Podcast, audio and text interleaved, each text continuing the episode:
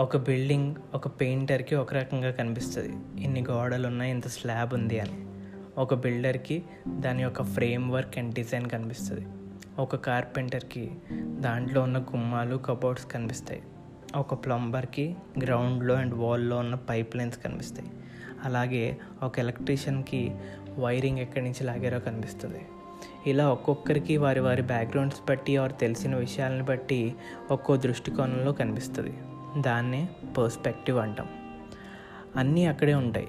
కానీ మనకి ఏం తెలుసో అదే మోస్ట్లీ చూస్తాం. లైఫ్ విషయంలో ఆర్ ఏదైనా విషయాన్ని అర్థం చేసుకోవడం విషయంలో కూడా అంతే. ఎవరి పర్స్పెక్టివ్ వాళ్ళకి ఉంటుంది. వాళ్ళకి ఉన్న బ్యాక్గ్రౌండ్ ఆర్ అర్థం చేసుకోగలిగే కెపాసిటీ బట్టి అది కనిపిస్తుంది. బట్ మనకి ఏదైనా అర్థం కావట్లేదు అంటే అది అక్కడ లేదు అని కాదు. మనం చూసే దృష్టికోణంలో కనపడట్లేదు అని.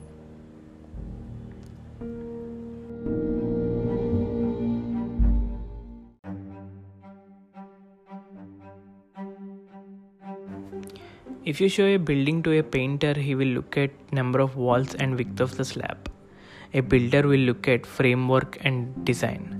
A carpenter will look at number of doors and cupboards. A plumber will look at the underground and wall pipelines. An electrician will look at how the wiring has been done.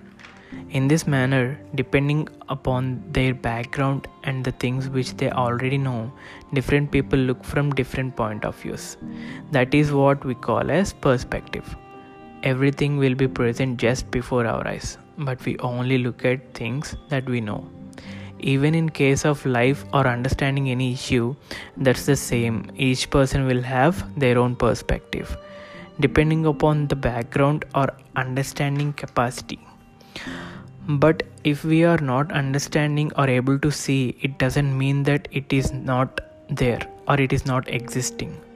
It means it is not in our boundary of vision or point of view